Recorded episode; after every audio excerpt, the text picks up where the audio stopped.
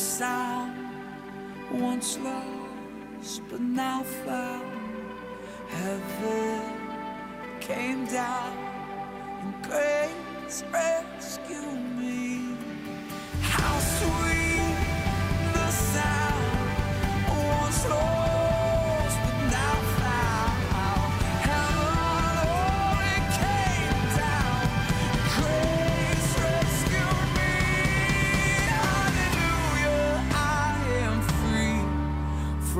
my and penalty.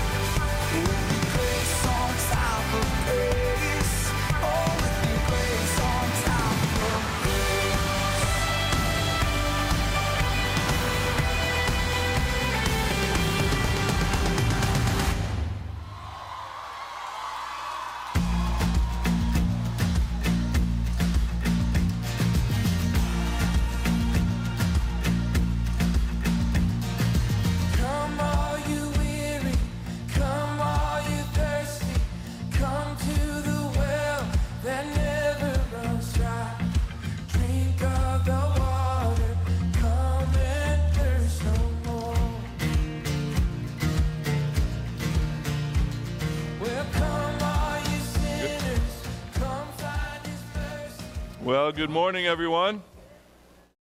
Good morning. How are you? Yeah, it's good to see you. Good to see you. If you can um, find your way to your seats, come on in. If you're out there getting your last cup of coffee, that's great. Grab your coffee and come on in. Um, we're going to uh, begin our time together. We gather here on the, the morning, um, the first morning, the first day of the week to celebrate Jesus Christ together. We are here to worship Him because that is why we have been created. And uh, we have come to remember Christ and to celebrate the new life that we have in Him. And so, our prayer is that all that we do this morning would be worshipful uh, and would be glorifying to our God. And so, we are going to worship God through music in just a moment. going to worship God by opening His very word to us together and digging deep into it and uh, allowing God to transform and change us. We're going to worship God through fellowship and uh, through giving of ourselves and helping one another and, and uh, in so many other ways. And that's a good reminder that Scripture says that we are to, um, We are to seek to honor God in all that we do, not just for an hour or so on a Sunday morning, but in all that we do, in all that we are.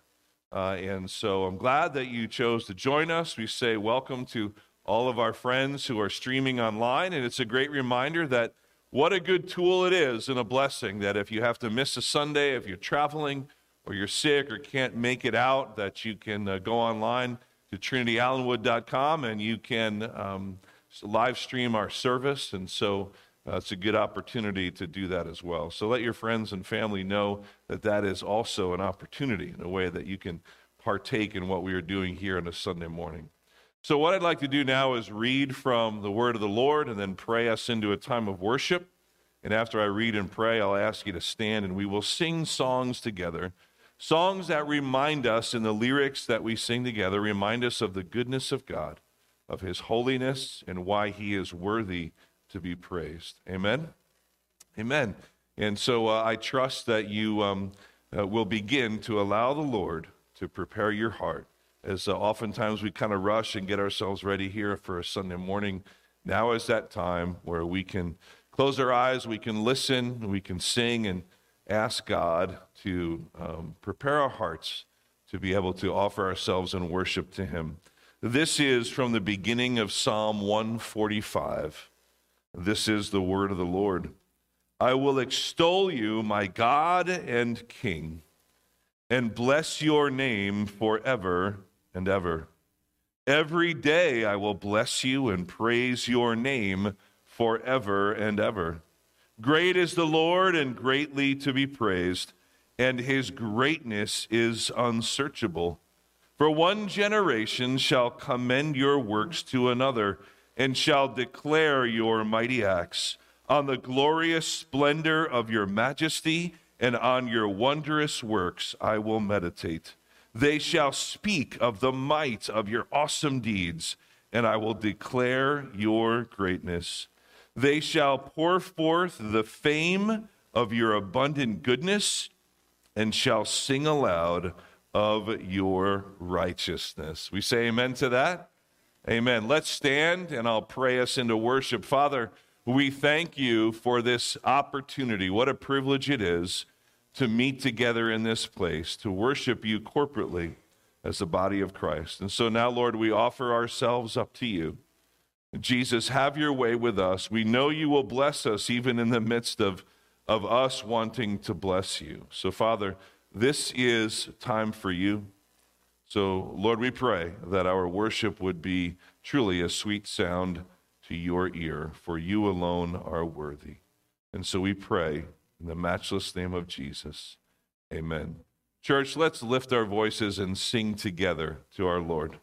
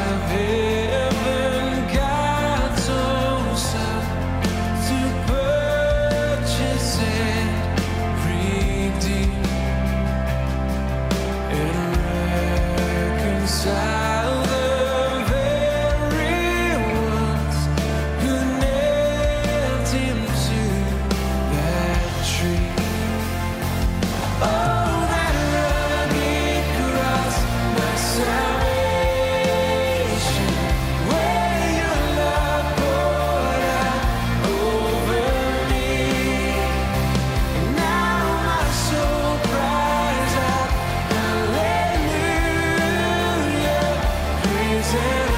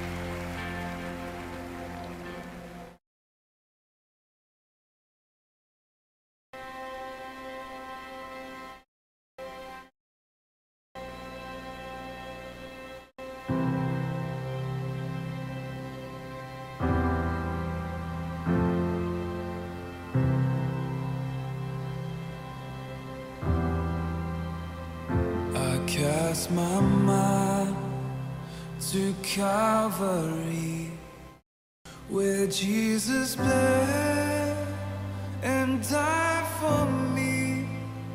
I see his wounds, his hands, his feet, my Savior on that cursed tree.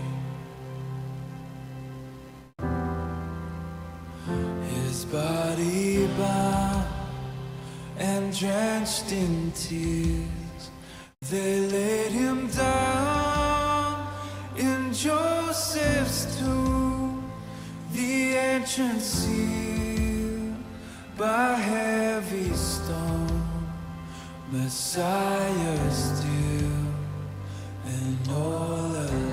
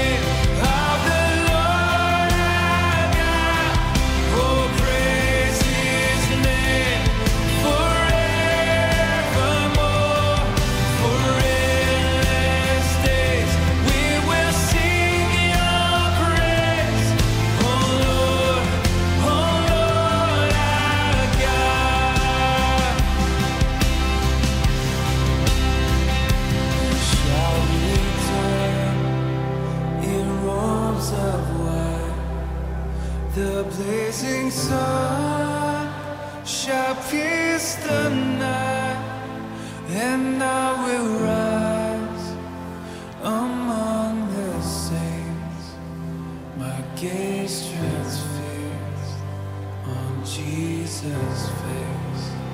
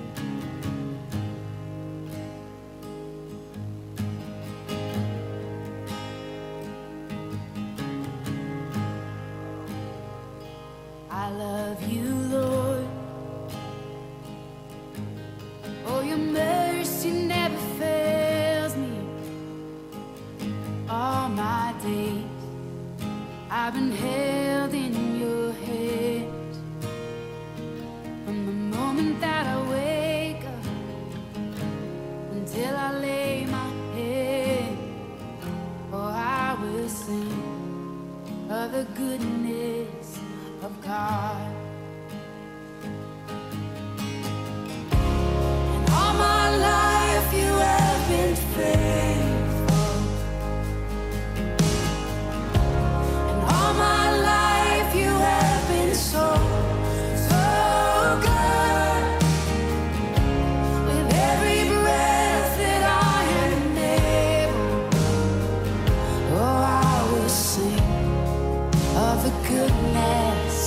I've got.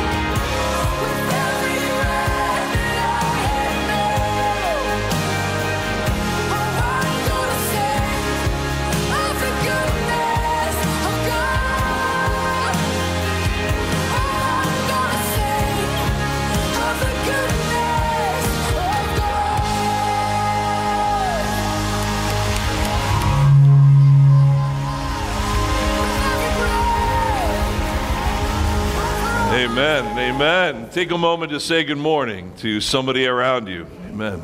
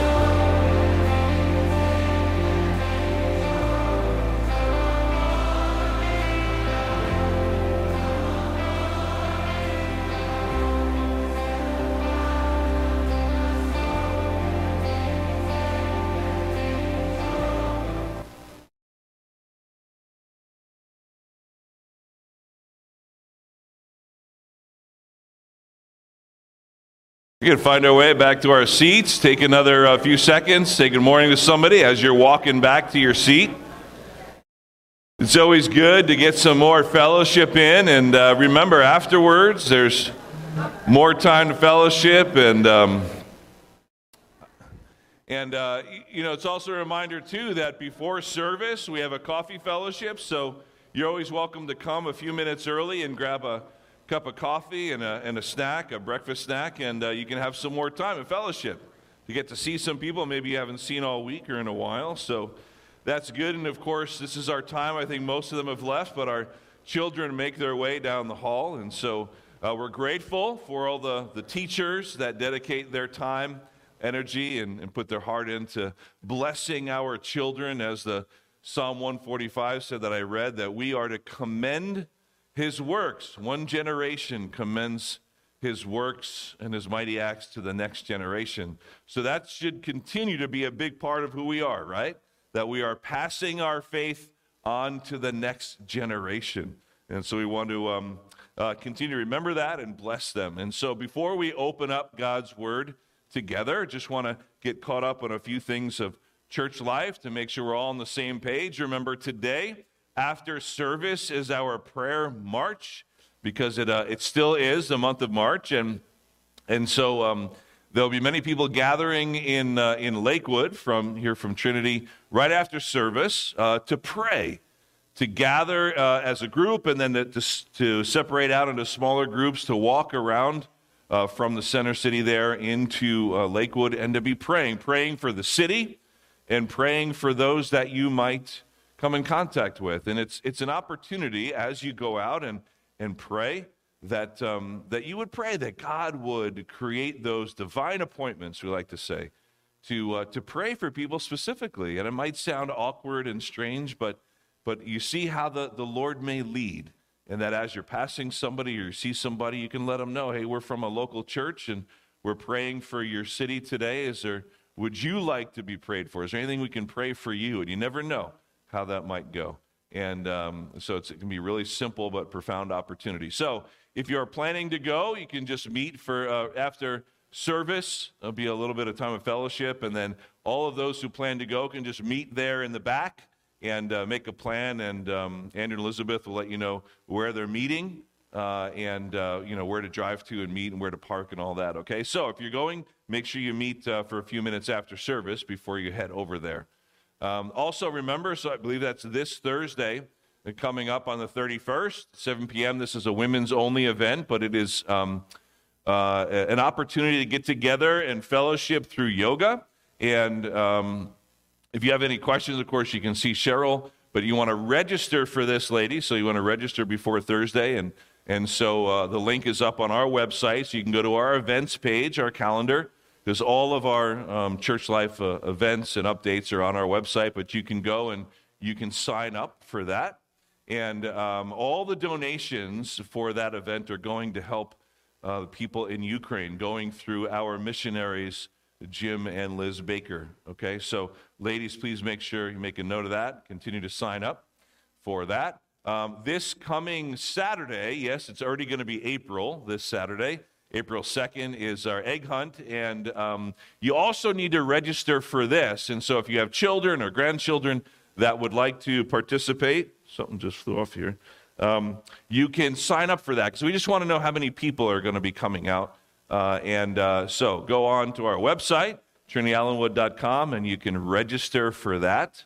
Uh, it's a free event, but we just want you to, to sign up, and so you can register online. That is this Saturday at 11. And of course, it's a wonderful opportunity to, um, uh, to share with all the children that are there uh, the gospel and the good news of Jesus Christ, as that will be an important part of that time. They'll be having a lot of fun, but they will hear the gospel and why we celebrate the resurrection of Jesus Christ and how important it is. So, if you are volunteering for that event, some of you already signed up and talked to Alyssa um, to, um, to volunteer, but we do need more volunteers.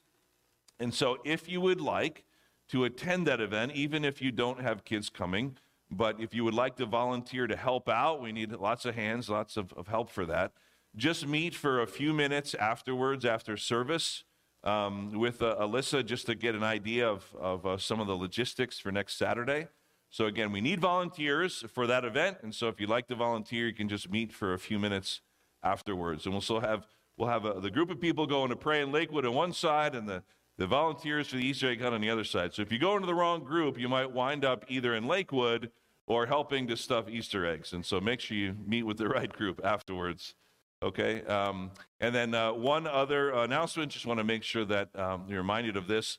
This is also an event that we'd like you to register for. Uh, again, it is free. Uh, but uh, we want to know how many people are coming. And so we did this a, a few years ago.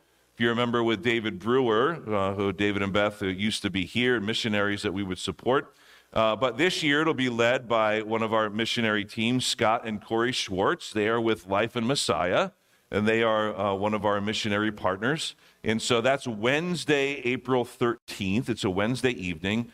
Starting at 6:30, we will have a Christ in the Passover Seder meal and presentation. So there will be a full dinner meal provided by the church. So again, there's no cost, but we need you to sign up so we know how many people are coming, how much food to have. But uh, it's a wonderful opportunity, especially if you've never um, experienced that, to learn all about Jesus Christ and the Messiah in the Passover that all of our Jewish friends celebrate this time of year. And so Scott will be going through that. So there'll be a full meal together and then a presentation as well with all of the traditional elements and, and their meaning and the background of that holiday and what it means to us as Christians. It's so insightful and really will be enriching for you to remember the Jewishness of, of our Jesus, the Messiah, and, uh, and how we can see Christ in all those elements of the Passover. Okay?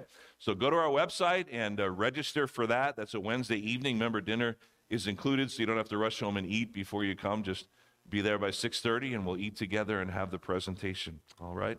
Um, and of course, we are in um, uh, our series on 1st and 2nd Peter. And this is, I believe, uh, a very timely series, of course, the Word of God is always relevant, right? I don't have to make it relevant, but I want to show you how it is and always is relevant. Amen? And so and that means uh, all of Scripture. But 1st and 2nd Peter were letters that were written by the Apostle Peter to Christians who were being persecuted, who were suffering trials because of their faith. And so it's a very um, it's a very sobering but empowering reminder of how we are called to live and follow Jesus in a hostile world. Hostile meaning that our world has always been and is increasingly hostile to our faith and to Jesus Christ. And we might not experience that or even realize the reality of that in our daily lives. But of course, the perspective is that there have been Christians for the past 2,000 years who have lived this out every moment of every day. We don't know what the future will hold for us as believers in Christ in this country or even in this part of our country. But regardless, we need to be prepared because we always have an enemy, a spiritual enemy, don't we, who is uh, always looking to trip us up and to rob God of glory. And so we are to be preparing to continue to follow Jesus in a world that becomes more and more hostile to our faith and, of course, us as believers. Because the stark reminder is that Jesus said to all of his followers that day and to us today that since the world hated him, the world will hate us. We don't like to think of that. And again, we might not experience that or know truly what that looks like. But regardless, the Word of God says it's true. And I think we all have lived long enough to have a basic understanding of what persecution for our faith looks like and what it could look like in our daily lives. And so we are to be prepared for that. And so much of the Christian life is about preparation. You know, um, being prepared is a big part of life. You know, we are entering into the, the spring season, and, uh, you know, the weather's getting a little warmer. Now, I know tomorrow is supposed to only be in the 30s, so forget about tomorrow, okay? But we know that we are entering into the spring season, and a big part of spring, right, is what we might call spring cleaning. Have any of you started your spring cleaning, right? And you look around your house, your garage, your shed, and you're just like, man, where did all these things come from? Somehow during the winter, things pile up, don't they? And they get dirty, whether it's in our house, in our garage, our attic, whatever it might look like. There is a reason that we have this term, the spring cleaning, because after a long, dark, and cold winter of kind of being shut in and being at home, we look forward to the warmth of the air and the sun and the breeze and the birds singing and being outside more. But it means a time of preparation as we move outside and prepare for the warmer weather that we all enjoy. And part of that, too, is if you garden or you like to have landscaping around your house, you need to prepare for growth, don't you? You need to prepare the ground, prepare the outside, just like you would spring cleaning the inside, preparing for a new season, preparing and getting ready. So this weekend, I did something that I love to do, and I had my son come from New York, and he spent a couple of days at home, and we cleaned up the outside, we cleaned up our attic, and we cleaned out our garage and we made three trips to the local dump. Do you love doing that? Is that not fun or what? When you get to load your car with all of your junk, the things that somehow last year you absolutely needed, but this year somehow you're like, this is garbage. I don't need this any longer. And those things that pile up. And so we, will, eh, we were able to take three loads of stuff over to the local dump and how cathartic that is when you get to move it out of your house and your garage and off of, uh, uh, of, um, of your yard and put it in your car. And then when you get there, right, you get to go and back up to the huge dumpster. And what do you do? You take it out of your car and you chuck it and you throw it.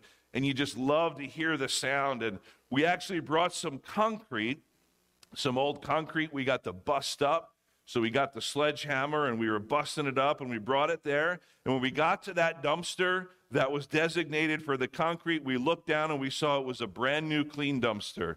Why was that exciting for us? Because we knew all of the concrete we would throw would make a huge, loud noise. And that was a lot of fun. So my son and I enjoyed that time.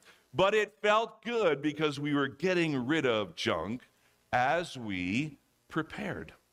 We are preparing for growth. We, uh, the weekend before, Claudia and I were preparing our gardens and get rid, getting rid of some of the leaves that we had missed and accumulated over the winter and, and pruning and getting stuff ready. Why?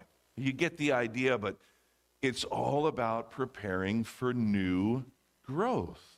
We want to get rid of the old and welcome in the new. Now, church, this is such a spiritual principle because over and over again in the scriptures, we are told to prepare for the new, to prepare for growth because it is an ongoing, lifelong process on our journey with Jesus.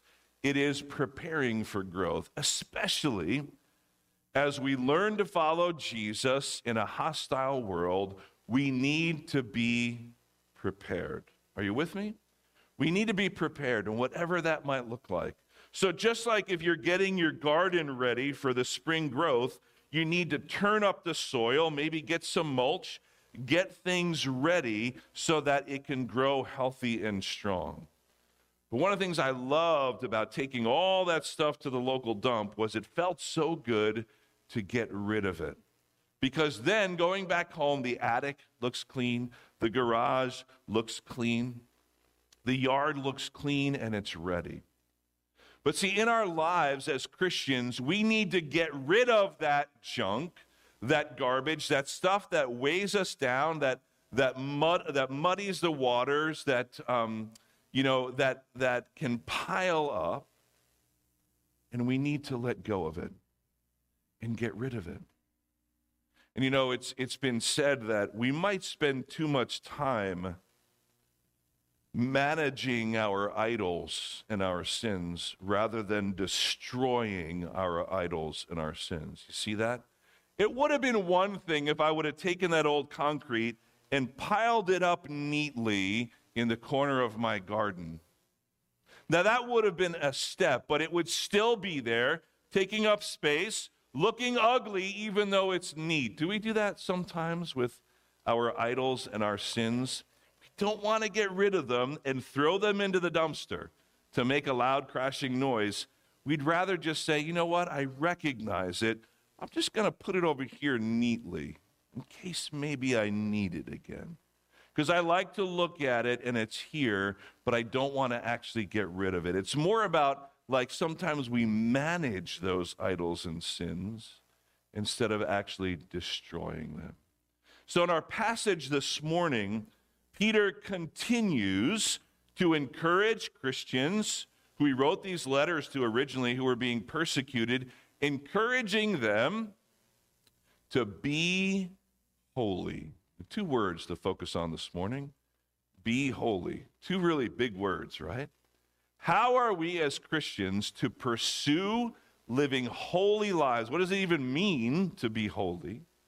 Especially in a world that is hostile towards us. So that's what we're going to look at this morning. And so consider that as sort of a context. What are you doing in your life, in your spiritual life, in your walk with Jesus? What are you doing to prepare for growth? Church, think about this morning as I read our text and just highlight a few things from it. What are you holding on to? What are those sins and those idols that you are preferring to manage rather than destroy? What does it look like for you in your spiritual life, in your heart of hearts, to throw things finally away into the dumpster? And to then have a clean heart, a clean space, ready for God to fill with all that goodness that we were just singing about. Because, yes, in all of our lives, our entire life, as we sang, He has been faithful and He's been so good to us. Are we willing to get rid of those things that clutter and take up space and prepare for growth?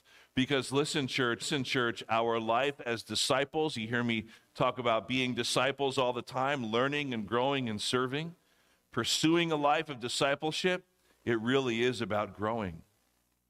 There's no room for plateauing in the life of a Christian. Christ calls us to follow him And that is an active word to follow him to continue to grow. Amen? So here's what it says from the Word of God. This is our passage for this morning. And it's just these verses 1 Peter 1 13 to 16. Here's what it says. Therefore, and we'll get to that word in just a moment. Therefore, preparing your minds for action and being sober minded, set your hope fully on the grace that will be brought to you at the revelation of Jesus Christ. As obedient children, do not be conformed to the passions of your former ignorance, but as he has called as he who called you is holy, you also be holy in all your conduct, since it is written, you shall be holy, for I am holy. That's our passage for today. It's going to be up there for you, so you can't escape it. Mm-hmm. It's there for us to look at this morning. We'll see what the Spirit has for us to glean from this. There's three main points, but, but let me just give you some uh, context first. You know, again, Peter is writing these letters to newer Christians who are being persecuted. They're suffering not just because they may have financial issues or health issues, but in separated from family and friends. Remember, I talked about how they're, they're in exile in a sense, but they are being persecuted because of their faith, because they are claiming the name of Jesus Christ. They are being persecuted. So, in the midst of suffering and great persecution, Peter is calling his readers to holiness. In a way, we might think, like, boy, Peter, you're just piling it on. Like, yeah, you're going to suffer, but I also want you to be holy and get rid of all those sins, right? But it's really just the opposite. In order to be able to persevere during tribulations and trials, we are to seek holiness. And so, in the light of the coming of Jesus Christ, which he had talked about in the previous verses we went over, and in light of the holy character of God, which we'll look at this morning, God calls us to salvation and that we are to be holy people focused on these three things. We get it from this passage. We are to pursue holiness focused on Christ's return, so he's coming back, being obedient in every area of life and growing in our knowledge of God and His holiness. Look at those three things this morning. Now, what does that word holy mean? We might use that word holy in many different ways. I mean, if you're honest with yourself, sometimes you use it in ways that aren't so holy, are they? But why does Peter say to be holy? What does it even mean to be holy? Well, very, very simply speaking, holy means to be separated. It means to be separated out. It says God is holy. So, what is God separated from? Well, if God is perfect in all his ways, and God embodies in his perfect holiness, being set apart, he is completely separated from sin. There is no sin in God or in his presence. That's why we need the blood of Christ to cover our sins, because sin can't enter into the presence of a holy, perfect, separated God. God is pure light and love, and no darkness or hatred is in him or allowed in his presence. Holiness is complete separation from all things sinful and dark. It, it's like that word consecrated. We don't use that word often, but consecrated means set apart for a particular purpose. God is holy. He is set apart. There is none like him. He is holy. And so Peter says, you know what? You be holy because God is holy. We're going to look at now. That seems like a tall order, doesn't it? We can never become God. We don't become gods when we die. We can never even attain perfection in this life. So then, why would the Bible tell us to pursue holiness? One, it's good for us. And two, it's what God calls us to. And three, ultimately, it brings God glory. Church, we are to bring God glory in all that we say and do. It's really, in many ways, the Christian life is as simple as that. Like the old hymn says, trust and obey. Those two things. We are to trust in God and be obedient. And when we're doing that, we'll be leading holy lives more and more. And ultimately, God gets the glory. That should be our ultimate goal in all that we do and all that we say, that God would be glorified. Because why? It's not about us, it's about Him. Am I right? You can say amen to that. It's not about us, it's about Him. So, holy means separated out completely. God is holy. So, what are we to be separated from? It's from those idols and those sins. Like to manage, but not get rid of completely. It's those things that when you are doing your spring cleaning, you say, you know what, I, I think I want to keep that. Right? And then your family member says, yeah, but that's junk that's been here forever. I might need it. If you say that about enough stuff, you get a whole attic and garage full of stuff that you might need someday, right? You might need. And so God is saying through the Apostle Peter, be holy, it means to be separated out from those things that, that displease God, that weigh us down. Listen, it's to be separated from those things that inhibit our spiritual growth. So, church, I can't name those things for you, but what are those things that you are allowing to pile up in your hearts and your minds that are inhibiting your growth in holiness? Because we all have them. So, we are set apart when we're justified, that moment of believing in Christ. We are set apart in Him, and, and nobody can take that away from us. But we are being set apart as well each and every day as we grow closer to Him and understand God more in His holiness. And then there's an aspect of we will be set apart when Christ returns for us. See, it's the justification, sanctification, glorification, right? It's those three tenses of salvation that I've mentioned before. But in the context here, it's the idea of we were set apart and made holy once and for all by being justified in the blood of Christ. We are continually being set apart and made holy as we trust and obey the Lord. But we will one day be made holy and complete when Christ returns for us. See? So we need to keep that in mind. So, Peter will show us three ways in this passage that we can be developing a lifestyle of holiness as those who have trusted in Jesus Christ for salvation. So, number one, to be people of holiness, people that are being holy, we must first be focused on Christ's return. Verse 13, he says, Therefore, therefore what? Remember, when you see the word therefore, you have to ask yourself, what is it there for? And so you have to look back as you study the scriptures. What did he say in the previous verses? So remember what Peter was talking about. Peter has been talking about the grace of our salvation, how we are to remember the beauty of our salvation and the impact of our salvation in Christ on every aspect of our life. We don't just put our faith and trust in Christ and say, okay, got that out of the way. Let me move on to more important things in life. No, that is a complete game changer. It says in Scripture that, we, that anyone is in Christ, he is a new creation.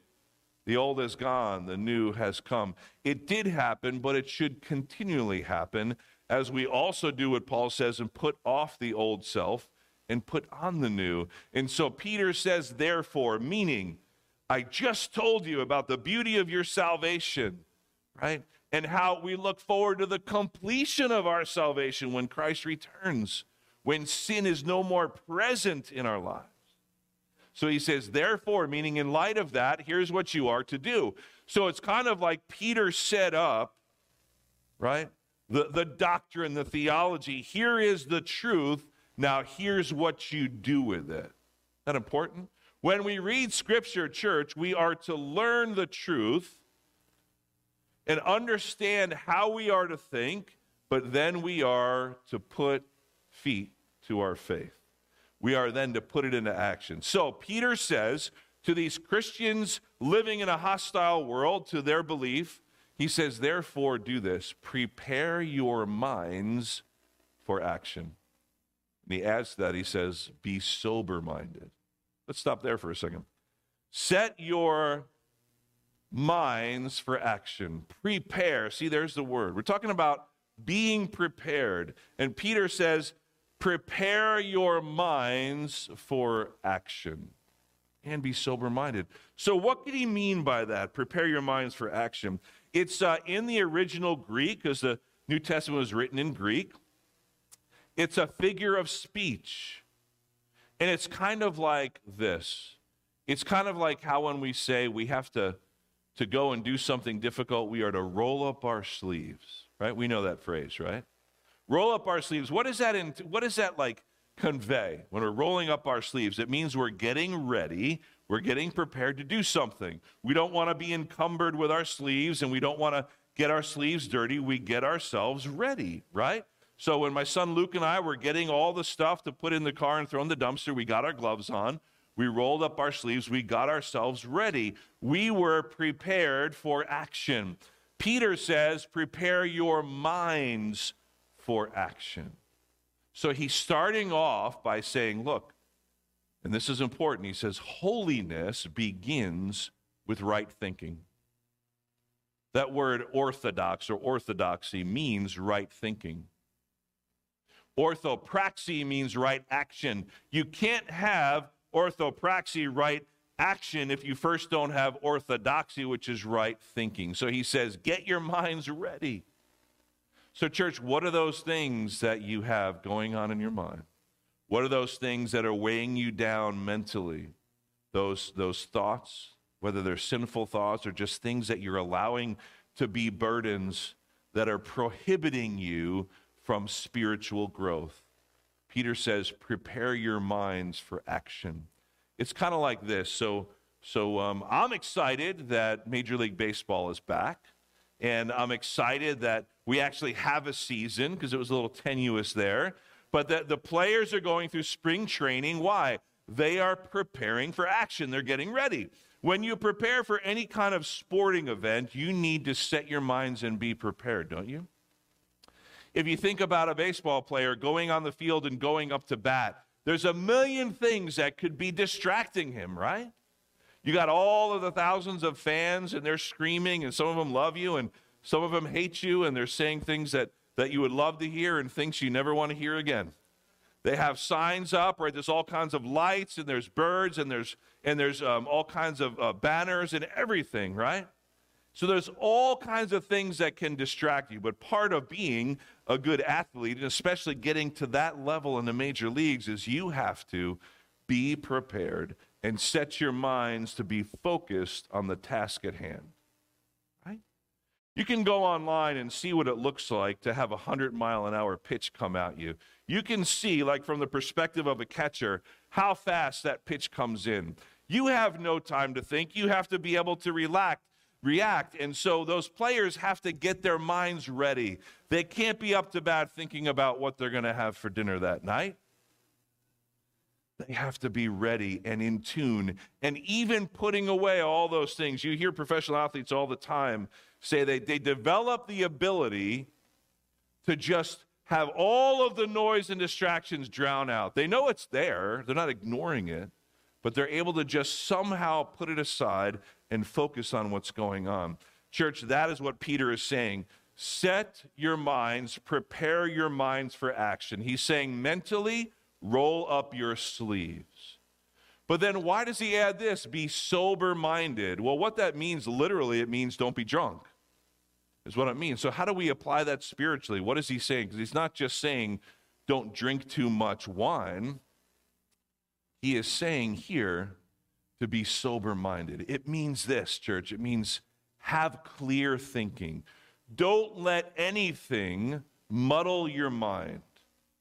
Don't let those things build up that you should have brought to the dumpster last year. He's saying, have clear thinking. Now, many of us had COVID during the COVID season, right? Many of us experienced that. And one of the things that people often talk about is what's called COVID brain. Do any of you have that?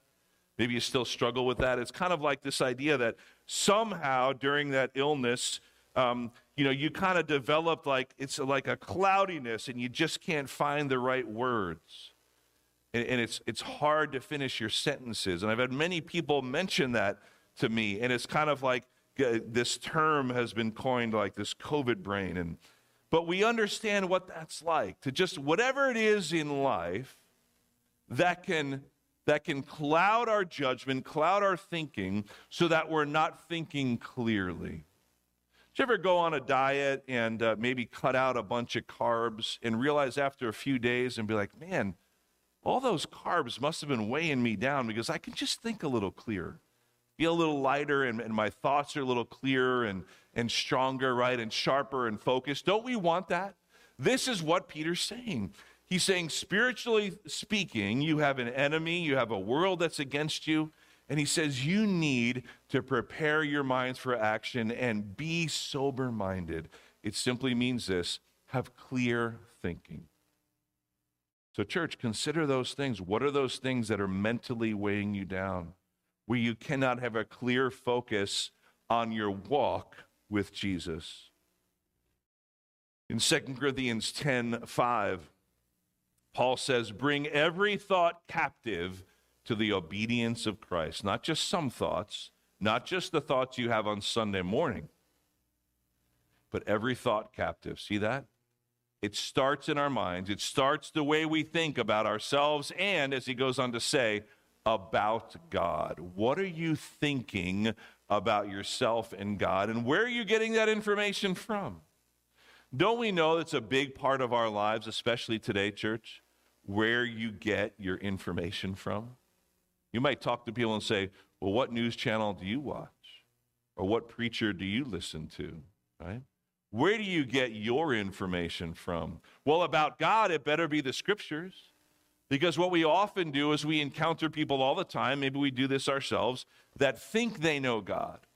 They know a little bit about the Bible, and from experience, they create a God in their mind that, well, God must be like this because of my experiences and a little bit of what I've heard.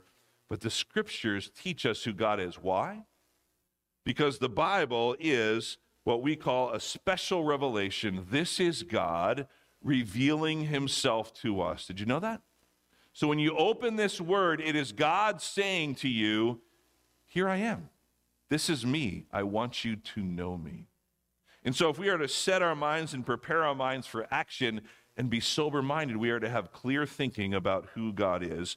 If we are pursuing holiness and God is holy, then we are to be sober minded, be alert, be self controlled, have clarity of mind that will result, listen, in good and godly judgment. We are to have a clear mind ready for action.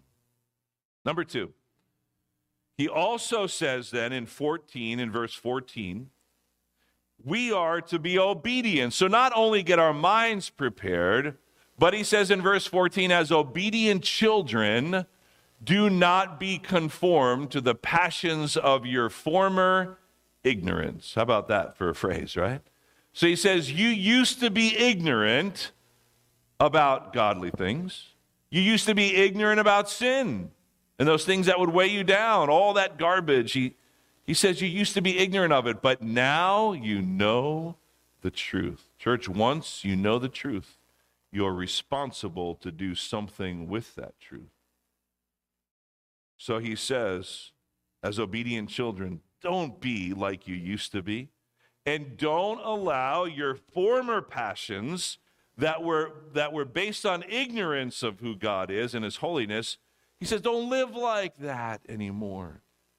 If you're to set your minds to be ready for action and clear and sober minded, thinking right about God? He says, Be obedient children, right? Be obedient children and don't be conformed. Um, there's probably a passage that you're thinking about when you hear that phrase, don't be conformed in Romans 12, 1 and 2, right? Do not be conformed to this world, but be transformed by the renewing of what? Of your mind. So that you may prove what the will of God is, that which is good and acceptable and perfect. See, Paul says it, Peter says it here, Paul says it in Romans 12. He says, Don't be conformed to the world, don't be like you used to be. Be transformed by the renewing of your mind. Peter is saying here, it starts with your thinking. Say, make a clean break from the previous way of thinking. All that's clutter in your mind, right? Don't just set it aside so you can look at it once in a while and envy it. Get rid of it. Make a clean break with it. Throw it into the dumpster. Also, let's make a clear thing about this. In verse 15, he says, But as he who called you is holy, you also be holy in all your conduct. Let's park there for just a second. We often use the term secular as things that are not Christian secular music, secular movies, things in culture, secular. We have this idea that we can separate out things that we might call sacred or holy, those things that are secular. Well, of course, there is truth in that. But let me just make sure we understand this. We have to be careful in separating out too much, taking it too far to say these things are secular and these things are sacred. Because we are called, right? We are called to be holy in all of our conduct. So it's not just, well, this going to church, that's a sacred thing. Worshiping God, that's a sacred thing. But when I go to work, that's secular. When I go to the store, that's secular. That has nothing to do with me being a Christian. The Bible says just the opposite. In all of our ways do we are acknowledge him, right? In all and everything that we do. So let's be careful that we don't compartmentalize too much between the secular and the sacred because then what happens is then we just play Christian sometimes and only part of our lives we seek holiness. Scripture says it's all of our lives. See, we don't just become a believer, church, and add Christ to our life. Christ is our life. There is a world of difference. Do you see that? We don't just add a little Jesus and go on our merry way. Jesus is not a part of our life. He is our life. Galatians 2:20. I love this verse. This is from the apostle Paul. Galatians 2:20. Listen to what Paul says. I have been crucified with Christ. It is no longer I who live, but Christ who lives in me. And the life I now live in the flesh, I live by faith in the Son of God, who loved me and gave himself for me. See what Paul is saying? Paul is saying, it's not me anymore. Who you see, this life I'm living, it's Christ in me. He's saying, there is no more Paul, there is Christ in me. I'm a Christian. See that? He's saying, I've been crucified with Christ. So I am dead to the old self. Not just on life support, not just hanging in there, dead in Christ. It's no longer I who am living this life, it is Christ who lives in me. See? Colossians 3, Paul says it this way, 317. Whatever you do, in word or deed, do everything in the name of the Lord Jesus, giving thanks to God the Father through him. He doesn't say just do everything you can or do most things or just do church in the name of Jesus. He says, whatever you do in word, the things you say, or indeed the things you do, do everything in the name of the Lord Jesus. Like I said earlier this morning, we are to glorify God. That is what's been called the chief end of men. It is to glorify God. That that is what our lives are to be about bringing glory to God. So you need to think, we need to think long and hard and set our minds for action, be sober minded and clear. Are we glorifying God in every aspect? of our lives. When you go to work, when you go to the office, or when you sign on your computer if you work from home, are you glorifying God the way that you work? The way that you represent yourself, the way you treat your coworkers? The way that you go about your business and your your uh, responsibilities at work? Are you bringing glory to God? Would God be glorified? It's often said this way just picture Jesus sitting next to you. Would you keep doing the same thing that you're doing now? It's sobering, isn't it? Next time you're out driving on the highway, just Jesus is right next to me. Think about it, right? It's a good thought. It's a good thought.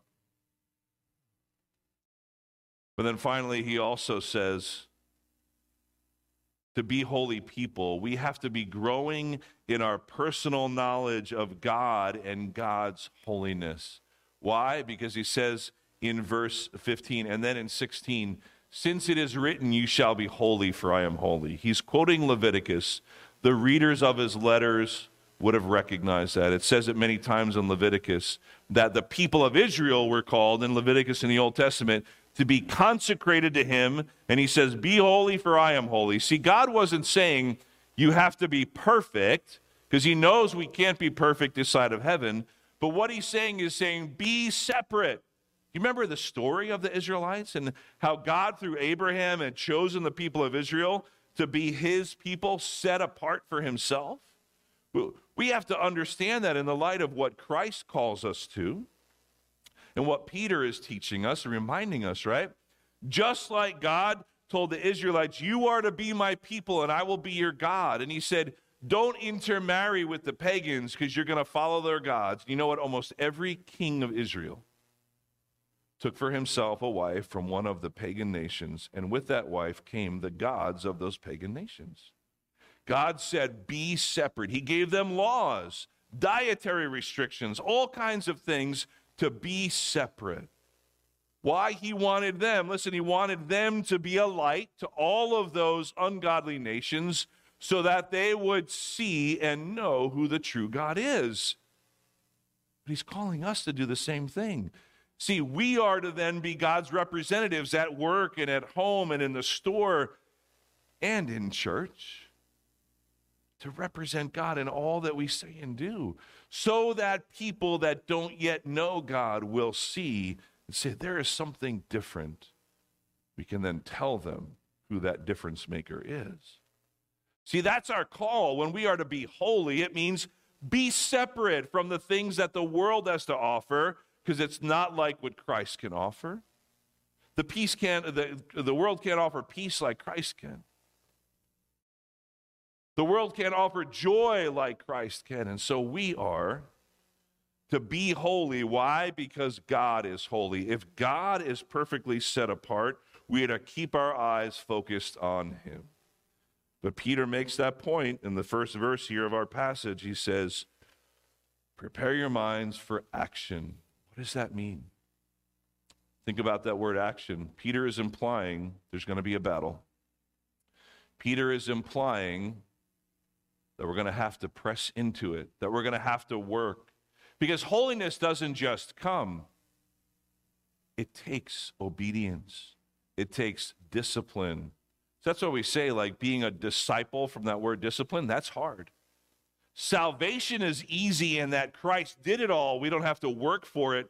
We accept the gift of salvation. But following Jesus and every day, that's going to be hard. That's why he says our theme verse for this year, right? He says, If you are to be my disciple, what? You are to deny yourself, take up your cross daily, and follow him. He doesn't say deny yourself and take up your cross on Sundays at 1030. He says, take up your cross daily and follow me. It's the call, the life of a disciple. He said, that's going to be hard. That's going to take sacrifice. You're going to have people uh, coming against you that hate you for your faith in me. And, and you're going to have an enemy, a spiritual enemy, that's going to be trying to trip you up and put things in your path that will distract you and tempt you. So Peter is saying, even in the, especially in the midst of struggle and, and of persecution, set your minds for action. Be clear and be ready. Church, we know the end is near. The end has been near for 2,000 years, right? But we know Christ is returning. We pray it is soon. And we can see, we don't see signs, we don't have to look for signs, but we see how God is sort of setting the stage, don't we? And setting the table for Christ to come back. Every day we're closer to that day. So, all the more reason to be holy because He is holy. But we are to grow in our knowledge of Him. Church, it's very simple. How can we know what holiness looks like if we don't know who God is? We have to continue to grow in our knowledge of God. We need to get to know Him. We dive into the scriptures every day and learn about who God is. He has revealed Himself to us. Hmm. And then finally, I would say this let us just consider for a moment the holiness of God. Again, it's a word we don't often use, and we know that we'll never be like God. We can't be perfect, but the holiness of God. Do we live our lives as Christians in church? I'm preaching to myself right here as well. Do I consider God's holiness enough? You know, every time in the Bible that somebody was able to even catch a glimpse of God, they fell flat on their face and worshiped Him. That Remember when Moses came down from the mountain with the Ten Commandments? He had this glow about him. He had to wear this veil. The people couldn't even look at him. You cannot see the holiness of God, or else you will die because we still have the presence of sin in our lives. But we think about all those scriptures. What a good Bible study that would make for you. Look up the word holy in your concordance in the back of your study Bible. Look at those places that talk about God being holy and, and how it's described.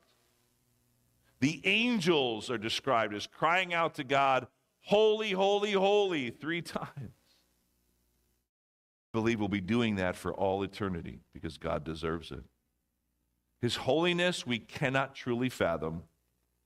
But I think if we just set our minds for action, being clear minded on this, on His holiness, we can understand more how desperate we, desperately we need Him and must rely on Him.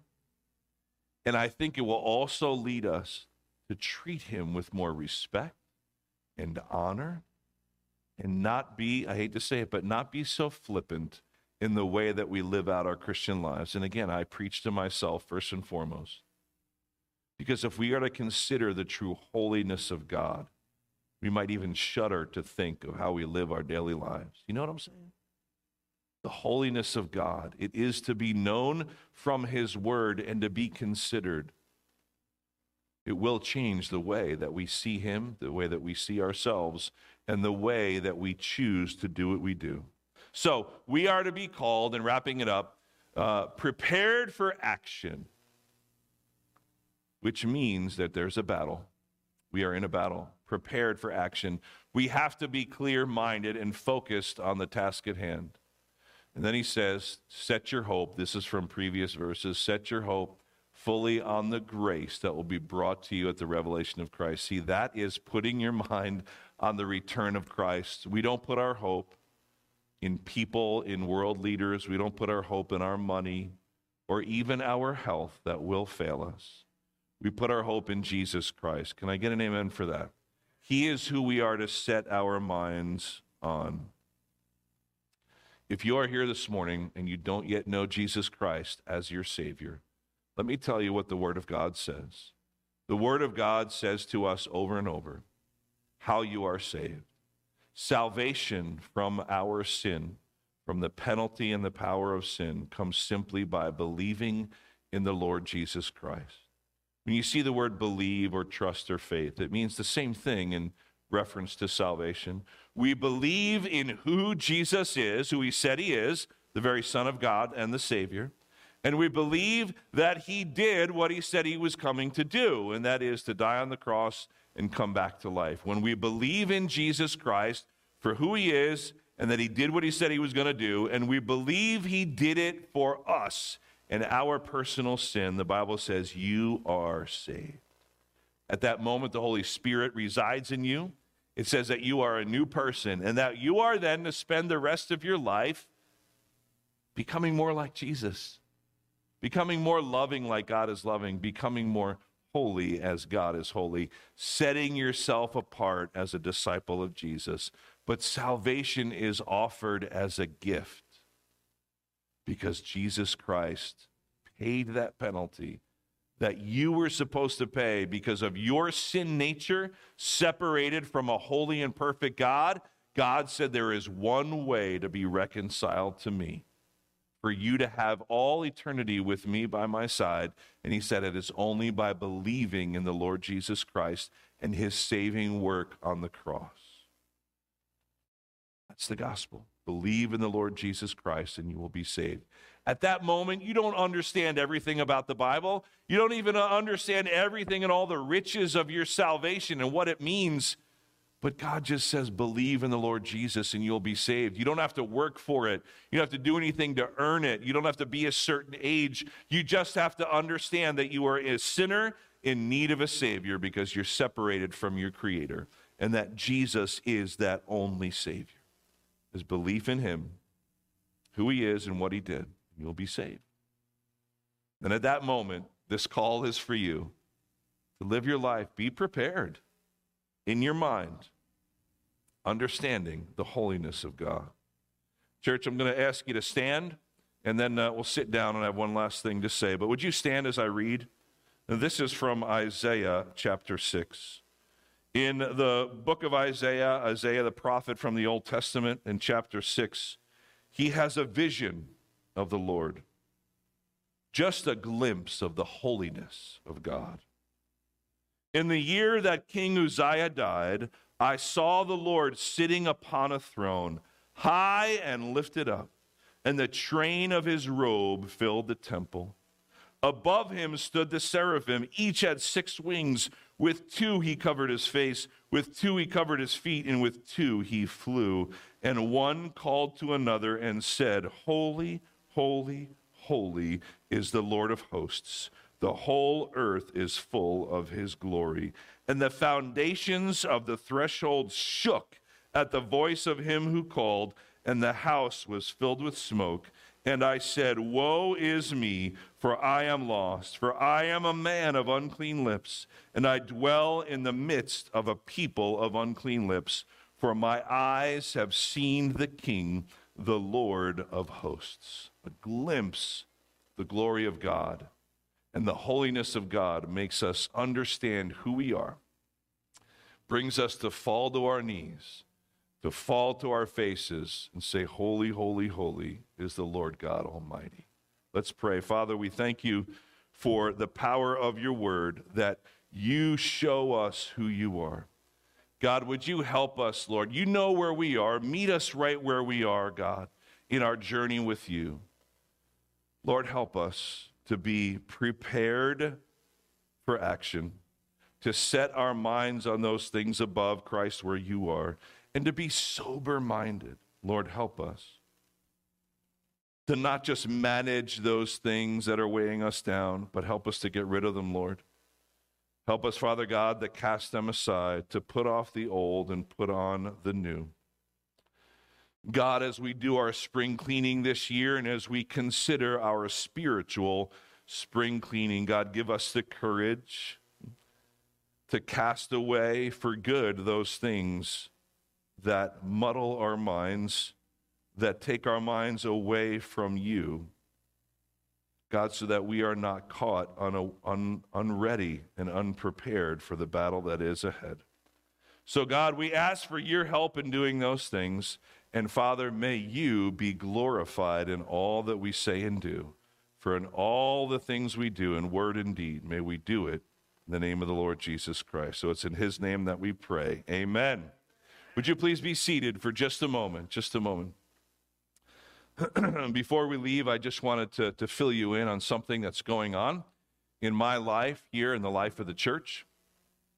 Uh, many of you know my father, Ed, and uh, he would uh, come to church every Sunday with us and, uh, and sit back there. And, and, uh, and he loves all of you, and he um, looks forward to being back at church. But um, he has struggled, and many of you have been praying, and I appreciate it. For the last two months, he's been either in the hospital or at rehab trying to gain his strength, but unfortunately, he's had some setbacks, and uh, it's been very difficult for him to gain his strength. And so um, we knew that uh, the time was coming where he'd be discharged from the rehab, where his uh, health insurance wouldn't be able to cover him any longer. And so we finally did get that word on Friday. And so uh, we had a decision to make that we've been praying about and thinking about the last few weeks. And, um, and so, what Claudia and I have decided is that we want to give my dad the best opportunity possible to regain the strength that he would need uh, to be independent. Because if you know, he, we lived together and um, we were able to be there, but before all this happened a few months ago, he was independent enough to use his walker and, and uh, you know, get himself what he needed to do when we weren't home. Uh, but he is not there right now. And so, what I have decided to do is take a leave of absence from the church for three months to be my dad's sole caregiver. But what that means is I will still be here on Sundays. I will still have the great privilege of bringing the Word of God to you. Uh, but all of my other responsibilities have been taken off the table by our church leadership. And I've met with them this week, and they have been extremely supportive uh, and I'm sure that's not a surprise to you, and willing to take all of the other responsibilities, administrative, uh, counseling, and everything else that a, a pastor would do uh, to take that off of my plate. And so I would continue to, to ask for your prayers for my dad, for Claudia and I, as we enter into this, this season. Um, again, we're doing this for three months um, to give my dad the best possible opportunity, that one on one attention to care for him, to have uh, physical therapy, to uh, prayerfully get him to the point where he can have that strength to be independent again. He uh, asked me to let you know that he is really looking forward to being back. So we would ask you to pray that he could regain that strength. Uh, I know what the doctors say and what the therapists say, and we know what reality looks like. Um, and they say it's very possible he won't be able to do that. It would need to go into long term nursing care. And that is a, re- a possible reality, but we want to take every opportunity uh, to give him uh, the chance to do that because he's had many setbacks. And, and if any of you know, it, it's hard, especially in rehab, because there's so many people that those doctors and nurses are caring for, especially these days being so, so short staffed. And so uh, we'll be doing that. And so if you have things that you need from the church, things that are coming up, you have questions, you can address them to Bruce, who's our other elder, and to any one of the deacons. If you don't know who the church leadership is, go to our website, and it's under there, under leadership, and you'll see who the ministry leaders are and uh, who our deacons and our elder is. And you can certainly email the church. And if there's anything that, that comes my way, then I'll be, um, you know, letting them know, and they can take care of that. And so, um, so I know that time goes by quickly, and so three months will go by quickly. Um, but I, I, am looking forward to still being here on Sundays and bringing the word. We're going to continue in our series of First and Second Peter, um, and so I look forward to that. But it also means on Sundays that Claudia will stay home uh, to take care of my dad while I'm here on Sunday mornings because he does need 24-hour care. And so um, some of you kind of knew this was a possibility, and and the leaders known about this. But I wanted everybody to just be aware, and I'll be sending an email out as well um, probably tomorrow, just for those of us that you know that weren't here in our church family. But I would again, we really cover your your prayers. And uh, my dad has just been asking. He says, "When's the first barbecue?" Because he loves those hot dogs. And he's like, I said, probably in April. And I said, okay, I'm going to work to get back within these three months so that I can join the church family for that next barbecue. So it's a good goal, whatever, whatever can keep him motivated, right? And so we'll do that. And uh, so if you um, be willing, I'm going to I'm gonna, um, just pray right now um, for uh, God to continue to bless our church and that He would help uh, myself and Clay and our family uh, to do just that. All right, Father. Again, we, we come to you in prayer, God, because of Jesus Christ, we have the ability to pray. And we thank you. And Lord, uh, I thank you for my church family who loves me and Claudia and loves my dad, Ed. I thank you, Lord God, because nothing can replace that. And uh, there is very few things, Lord, in this life that are more precious than the love of a church family, brothers and sisters in Christ who of one heart help to support one another. Father, we covet those uh, prayers and that support. We pray right now, Lord God, that you would bless my father Ed with all the strength and endurance that he needs to get back to where he wants to be and where he needs to be. But Lord, also grant him the peace that only you can give. Father, as we enter into this new, brief, but important season in life, continue to bless Trinity Bible Church, Lord. Continue to bless this church with great, strong leadership. And Lord God, that we would continue to be a light in our community and through our missionaries, a light around the world. Father, as we continue to meet and grow together as disciples, Lord, we want to be fixated on your holiness and how we are to emulate it. So, Father, I thank you for my church. Bless them, Lord God. Bless us together as we continue to care for one another until you return. Hmm. Jesus, come back quickly, Lord. But until you do, may we be found on mission and spreading the message of the gospel in our words and in our love for one another. In Jesus Christ's name we pray. Amen. Thank you, church. Thank you. We'll see you next week. Lord, Lord bless you.